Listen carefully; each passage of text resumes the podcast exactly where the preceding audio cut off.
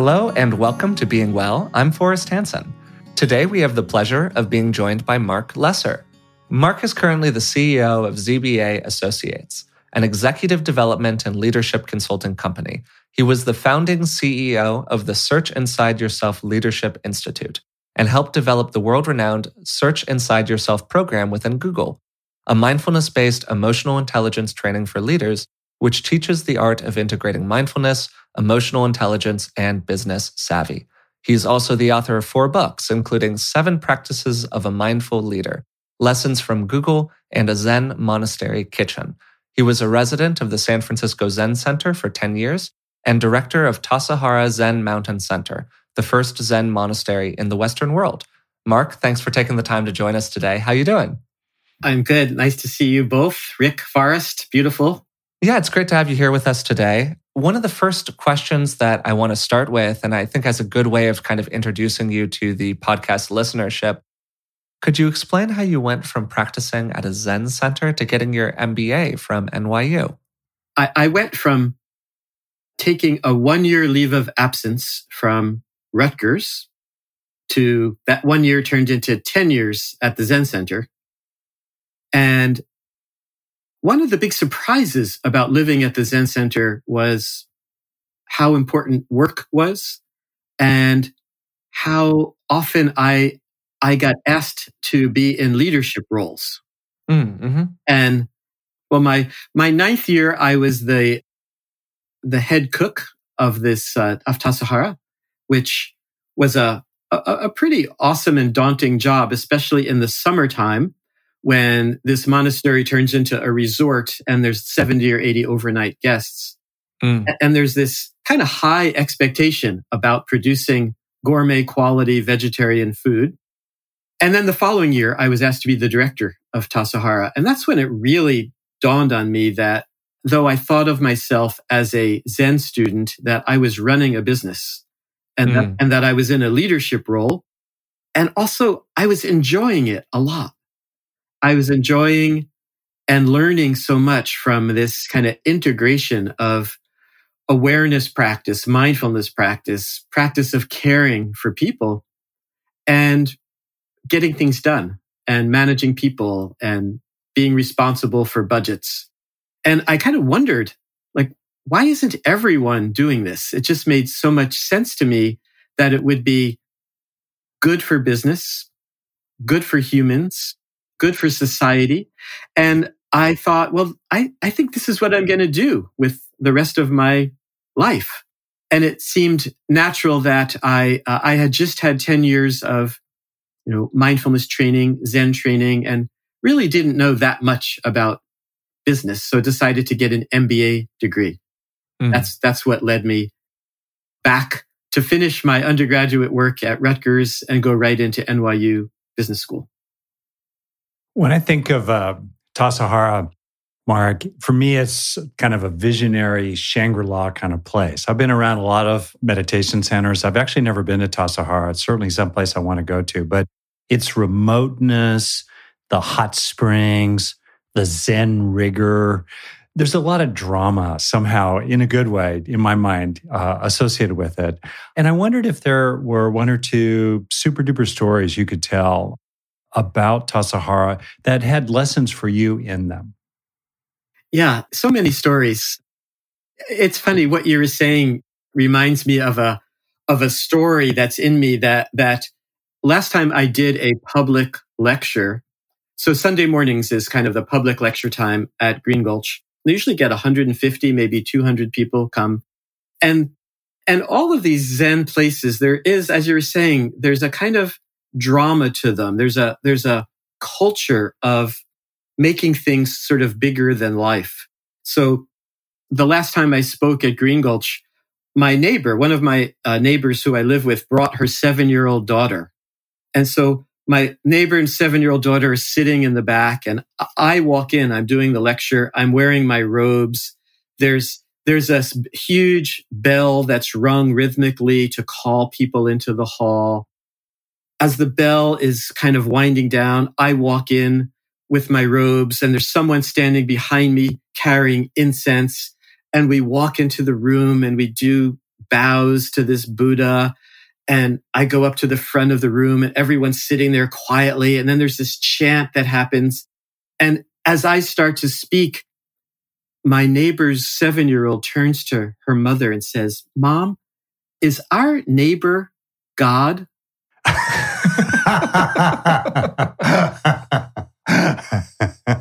And and and I I don't know what she said, but what I hope she said is something like, yes, and we're all God. And I think that Tassajara, there's something about the culture of that place and the remoteness of it and the practice that it somehow takes the ordinary world and transforms it into something extraordinary.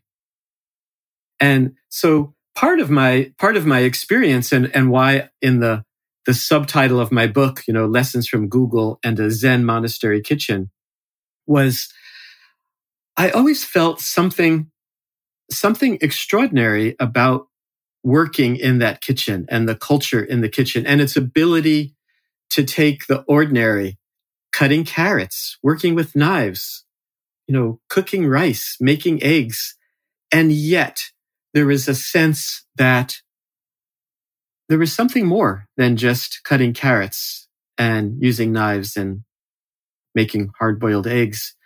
There's a certain attitude of care, of service, of working together to produce extraordinary results without any sense of grasping at it or judgment about it. So there's something about the core practice of Tassajara is in, in the meditation hall of just sitting, this sense of just sitting. And Rick, I steal from everyone, but I steal uh, uh, regularly from your, your teaching. And I, I often talk about meditation as being the practice of cultivating safety, satisfaction, and connection. And that in a profound way, in a, in a, ra- a radical sense of safety, a radical sense of that there's nothing needed right now. I don't, I, I, there's nothing I'm lacking right now. And that sense of connection, that sense of connectedness with the people, with my knife, with my carrots. And so there's something about taking that, that spirit, that practice of meditation and bringing it into the world of work. And so I've always felt that there is something, something about the, almost the magic of bringing that practice spirit of the, this ordinary act of just sitting, just sitting meditation and then bringing that in to the world of work. And when I found myself not so long ago, but many years after that time in Tassajara, standing in front of rooms of Google engineers teaching mindfulness and emotional intelligence. The challenge for me was how to, how to translate, how to bring that spirit that I felt like I had been so enmeshed in, in the Tassajara Zendo, in the, in the meditation hall, in the kitchen, and how to bring that in to the world of a big tech company like Google. That's great. Thank you. Yeah, I think it's really interesting how you refer to it as a kind of spirit and a group of traits that were really forwarded at Tassajara, how you were talking about that connectedness to both the knife and the carrot, both the object of action and the receiver of the action. But as you said toward the end of it, the word that most people would use to articulate that feeling kind of commonly, or at least I should say the word that's in kind of the common conception is mindfulness, which is where you landed kind of at the end of it. And I suppose what I would like to ask here is were there challenges for you in trying to take that big spirit that you're referring to and compress it down to kind of the understood word of mindfulness in that more broad corporate context? Yeah, what's interesting is in my time of living at the Zen Center, the word mindfulness wasn't used that much. I mean, we did we did study in some of the early teachings of uh, the Buddha, the you know the the mindfulness sutra, and talking about the, the four foundations of mindfulness. But that was that was not a, that was an important important piece of writing, but not central by, by any means. And what I liked about the work that I did at Google and the work that I do in the business world is tying mindfulness to emotional intelligence. And they're both, they're both these enormous bodies of work. So I, I was never like, I think you used the word compressed. I never felt like I was trying to compress it. I was always trying to, if anything, open up that mindfulness is a lifelong practice that involves cultivating attitudes like kindness and curiosity right in the midst of challenges, difficulties, difficult situations, difficult people. So to me, there's something about the, the ongoing transformation of meeting change, meeting difficulty. And how do we transform the ordinary world? How do we open up to pain, difficulty, challenges and elevate them into kindness, compassion, connection, safety, satisfaction? Yeah. And, and to me, it's part of it is it starts with, I think, naming it and opening up one's vocabulary and, and awareness to the possibility, to even thinking that this could be possible. So, Marc, I have kind of a slightly long winded question, and I'll try to keep the wind to a minimum.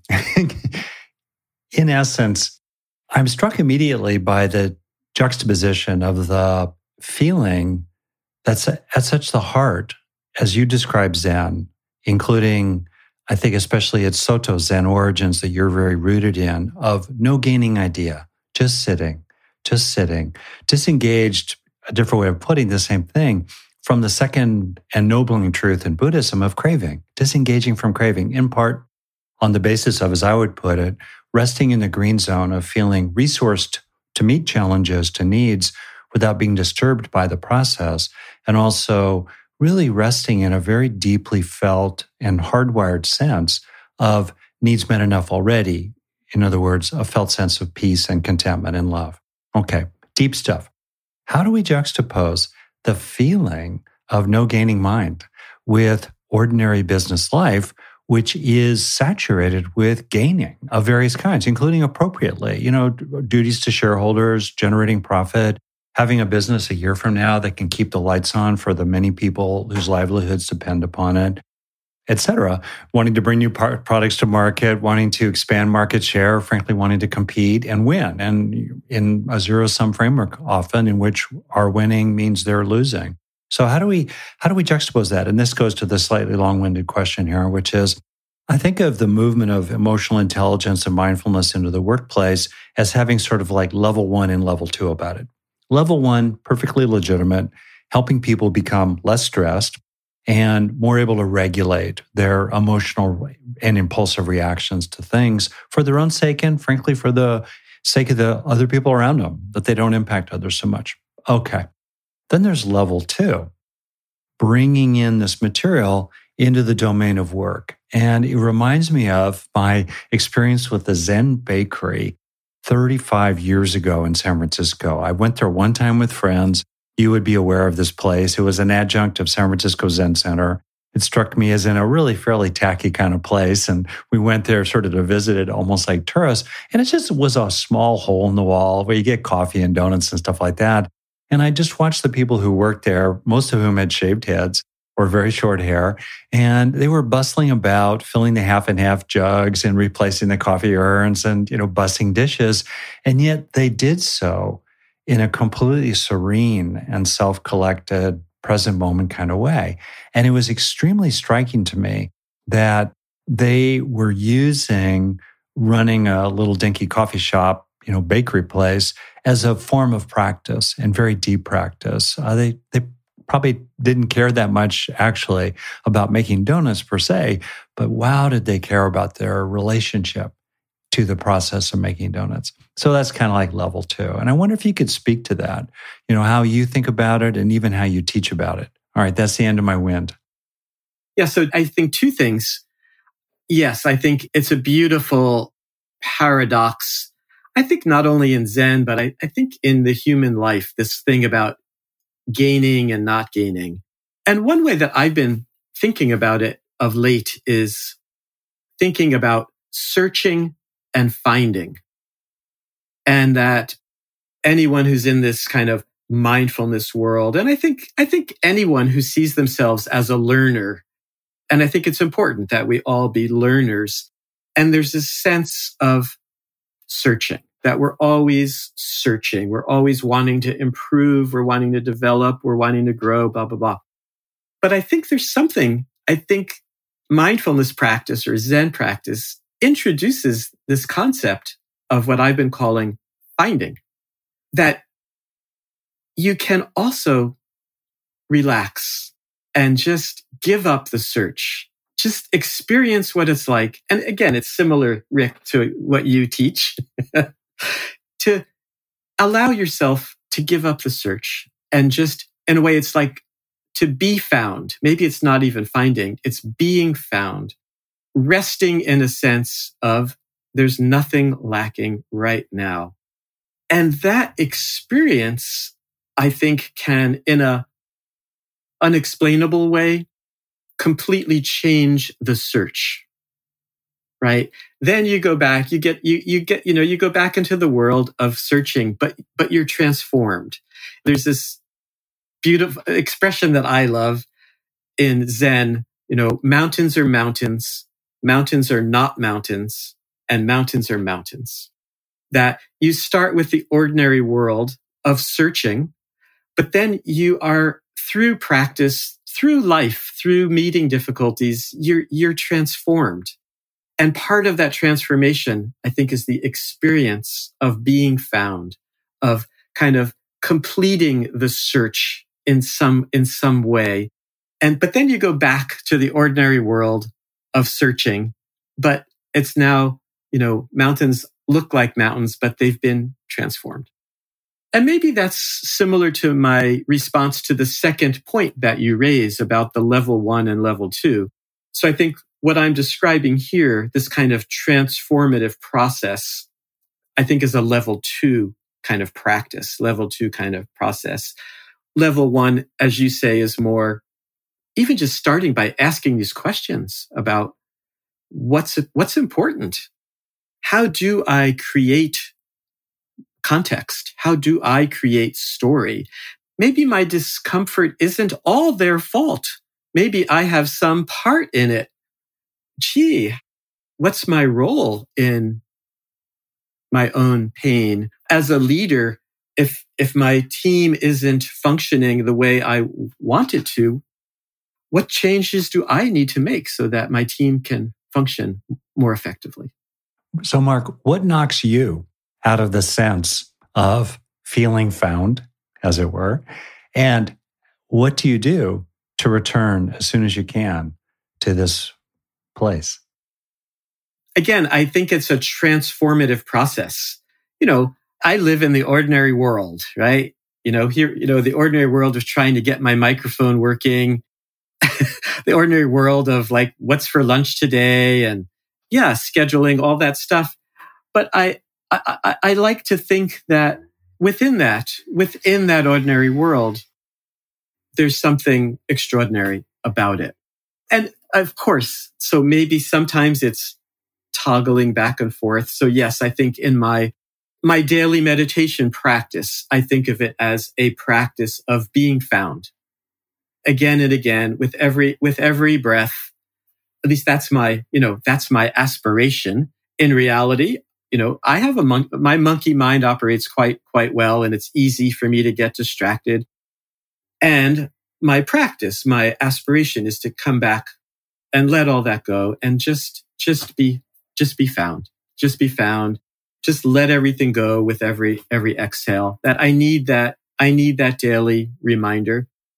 And I find, I find in my executive coaching practice, I feel like part of that is putting aside, I have to just show up and in a sense, allow myself to be found to just be there with another person and just completely be present. So it's about, it's about my own presence that I, I aspire to bring into my coaching practice, or if I'm in front of a room doing a training or giving a talk, I feel like I get to put all that completely to use, all of that practice. And again, to see, oh, you know, right now I'm, I'm judging myself. I'm feeling, I'm feeling self-critical. That's interesting. Probably be good to note that, let it go, show up. So inside of the as we were referring to a little bit earlier, relatively cutthroat world of business operations of various kinds, which are often the zero sum game that Rick was describing before. You've referred to a lot of personal wellness benefits from mindfulness practices of various kinds or just various practices of emotional intelligence and self exploration and so on to sort of broaden the field a little bit here. But to that bureaucracy that's running, to that profit driven organization, what are the benefits to them of having more mindful leaders? Like, put very, very simply, why should Google pay somebody to do that kind of work? Right up until this, uh, our, our conversation, I was on a call with a, a CEO of a multi billion dollar company who is in a business that you might think is a cutthroat business and it's so, it was so beautiful how much he totally gets the importance of awareness, mindfulness, emotional intelligence. And he is just absolutely convinced that it's the secret sauce of the success of his business. That all the other companies that are just looking at the numbers, you know, and that use, you know, hammers as as their method of getting people motivated his experience over and he's been doing this a long time is that it is such an advantage and and and i would say that i think i think companies like google get that and again there's many motivations there's a whole host of motivations some very wholesome and some less wholesome a lot of people are convinced that you have to be that way or you'll, it's a, you know, it's a dog eat dog world out there. But I think it's changing. I think it was yesterday on the front page of the New York Times, there was an article about 200 CEOs of major companies made this declaration. Now it's again, it's easy to be skeptical about this, but as we should be. And I also think it's pretty interesting that this group of CEOs signed a declaration that they were they're committed to taking care of employees, committed to the values and needs of community and society beyond just producing shareholder value, which has been the, I think, one of the underlying things that has been a real detriment, I think, to people and planet.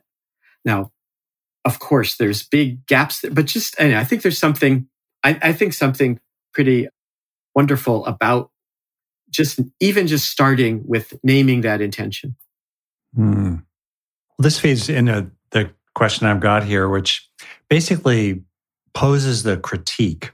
So, modern mindfulness movement, now featured on the cover of Time magazine and all the rest of that, tends to get two kinds of critiques. One kind of critique is that when you extract mindfulness, and I'll just leave it at mindfulness for the moment here, when you extract mindfulness from its traditions and its traditional connection, very intimate, interwoven connection with ethics and wisdom, it's not really mindfulness anymore. It's unmoored, which then, in the second critique, enables unmoored mindfulness to be manipulated by large corporations and the culture to sort of patch up their workers or drive more greed, greed, greed, which therefore, in some ways, enables not really addressing the root of the problem, which is the excesses of capitalism in the 21st century. Okay. And therefore, as part of this critique, pursues, and I've been on the receiving end occasionally of versions of it or a little bit of a brushback there. Those like you or me or Forrest who are involved in this world are just cogs in this evil machine. Well, two things. One is that to me, the sword or whatever that, that cuts through all of that is caring, is caring, you know, and that whether you call it mindfulness or emotional, uh, like to me, th- that at its heart, I think is what I'm, I'm aspiring to, to bring into whether it's us, you know, any place, any company that I'm working with. And it's harder than it sounds, right? It's hard. It's not, it's like, oh yeah, that's no, it's not easy, partly because we're in a, a framework of capitalism. And so to me, this is the, the larger picture, but also I think the, it's the macro and micro and, and the, the connecting point, right? So in a sense, I was just referring to these 200 CEOs. And essentially they said, we commit to being more caring, right? That, that, that in a sense, you know, on one end of the capitalism spectrum is, right? It's all about shareholder wealth.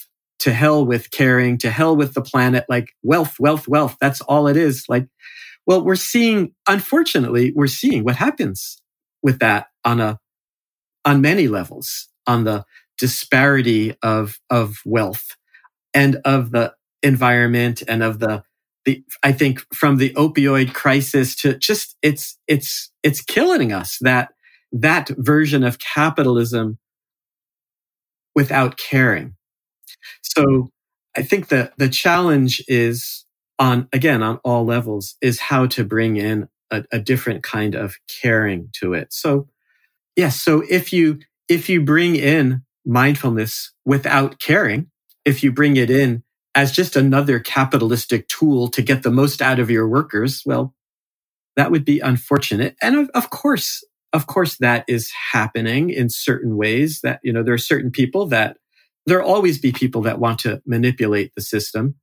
There's a shadow side to everything. And we should be conscious and aware of the, the shadow side of of mindfulness. But I don't think we should throw it out because of the shadow side.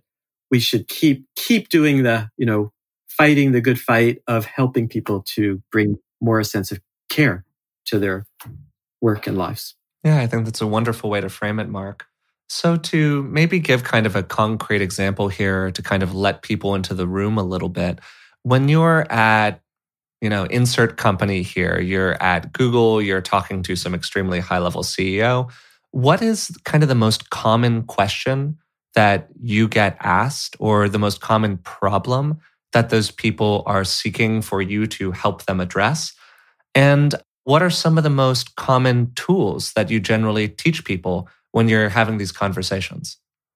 I, I did immediately think of the most often asked question yeah by, by Google engineers is what is the least amount of time I can meditate and have it make a difference? I like that. We're trying to get very succinct, very well, sharp. Well, they, it's like show me the data. Yeah, what's the, absolutely. What's, what's, what's, what's the data? And, and my my answer to that question has become one breath a day. Take one aware, caring, mindful breath each day. Harder than it seems. Try it. Like see if at the end of the day did I, did I remember? Did I remember to do it? And then before you go to bed, you can always say, okay, I've, I've, right now, one breath. I'm even more ambitious. I set the threshold at a minute, a minute or more a day. Not just you, one breath, you know, a minute yeah. usually has about five or 10 breaths. Yes, yes. I, I think in a way, the question that Rick asked earlier is one of the real, real challenges, real stumbling. This question, this thing about attainment and not attainment. And and I can remember meeting with the CEO. He had a copy of my book called Less, Accomplishing More by Doing Less. And he says to me, I love this book. I'm so glad you wrote it, but I'm not letting my employees read your book. With caring comes passion. With passion comes people will do anything to make your company more, you know, more successful, more effective. So to me, this is that, I think this is one of the great uh, paradoxes, right? Of meditation. What's the role of, and I, I, I think this is why there's so much curiosity, I think, in Asia about this idea that mindfulness or meditation has some role in the world of work and the world of business because they've they've been seen forever as being so separate. But this to me was the the gift, the unexpected gift that I feel like I received at working in a Zen monastery. And that to some degree, Rick, I think you, you experienced, uh, you know, at the Tassajara bread bakery, you know, that they weren't just filling up the half and half, right? They were, they were practicing in some way. So I think, I think Forrest, it, it um, you kind of have to, it, it, it, these practices are somewhat paradoxical. And, and I always say, you know, like, like the, you know, like the Buddha said, don't, don't believe what I say. Try it. Try it. See, see how doing these practices impacts your experience. Now, I have to say, people really get it as soon as you get people to do a little bit of listening practice, a little bit of listening to each other, people discover right away how rarely they're actually listening. And this is, I think, a, I found a very potent and effective way in to helping people to get a taste of these, of mindfulness practices is to get people just to spend a few minutes listening to another person, noticing what they're saying, perhaps radical idea noticing what they're feeling, right? Can you be aware what the tone is, what the feeling element is underneath the words? And it's so, I think for a lot of people, doing this, especially in a work environment, just is a real, opens a lot of doors to what might be possible in leadership, in team building, in communication. Wow, that's great. I would like to close with a final question that we ask basically everyone who comes on the podcast. And we've referred a little bit back to times earlier in your life when you were at school, when you were at the Zen Center, whatever it might be. And I just want to ask if you had the opportunity to go back in time and speak to yourself as a young adult, somebody going through those experiences, what would you want to say? Several several points came into my mind, but but one was I was I remember being in college at Rutgers. I was a freshman. I was probably 18 years old. And I doubted myself a lot. And I, I remember how, how hard I had to work to get a B in pre-med biology. And I came to the conclusion that I wasn't smart enough to be a doctor. But beyond, in retrospect, I'm quite pleased that I didn't become a doctor, I, I think. but that person, I, I, I, would say, trust, trust yourself. Trust, just, just trust yourself. Trust. Go for it. Really just allow yourself to open, expand, live your life. Beautiful. Yeah, that's a really lovely sentiment, Marc. And Thank you. Truly, and a, um, I, I think a wonderful note to close this episode of the podcast on. So again, thank you so much for taking the time to join us today. Do, do we have to close? Come on, I thought we are just. it's like we just got started. No, absolutely. Anyhow, thank you both very much. I really appreciate the time and the opportunity, and just come on, beautiful. Yeah, likewise, Marc. No, thank you so much. So today we had the pleasure of speaking with Marc Lesser. We began the conversation by talking with Marc about his time at Tassajara in the San Francisco Zen Center. Marc really emphasized the unique quality that these Zen practitioners brought to very everyday tasks, and how that quality was something that he really sought to bring into the business world in his future work. He particularly emphasized for a while the value of not having a gaining idea, and how by removing ourselves from that sense of underlying craving, we can become much more effective in our everyday life. We then talked for a while about his time working with Google and other large companies and the value of various kinds of mindfulness practice and spacious awareness, including emotional intelligence, to large companies. He shared some rebuttals to some of the common critiques of mindfulness in the workplace, including how many companies might simply use mindfulness practices as a mechanism for driving their workforce to simply work harder and generate more value for their shareholders. If you've been enjoying the podcast, we'd really appreciate it if you would take a moment to subscribe to it through the platform of your choice and maybe even leave a positive rating and review. It really does help us out. Also, if you're interested, Dr. Hanson has a new online program. It's called Neurodharma. It's a truly wonderful offering. And if you're interested in it, I'll leave a link to it in the description of today's podcast. That's it for today's episode. Until next time, thanks for listening.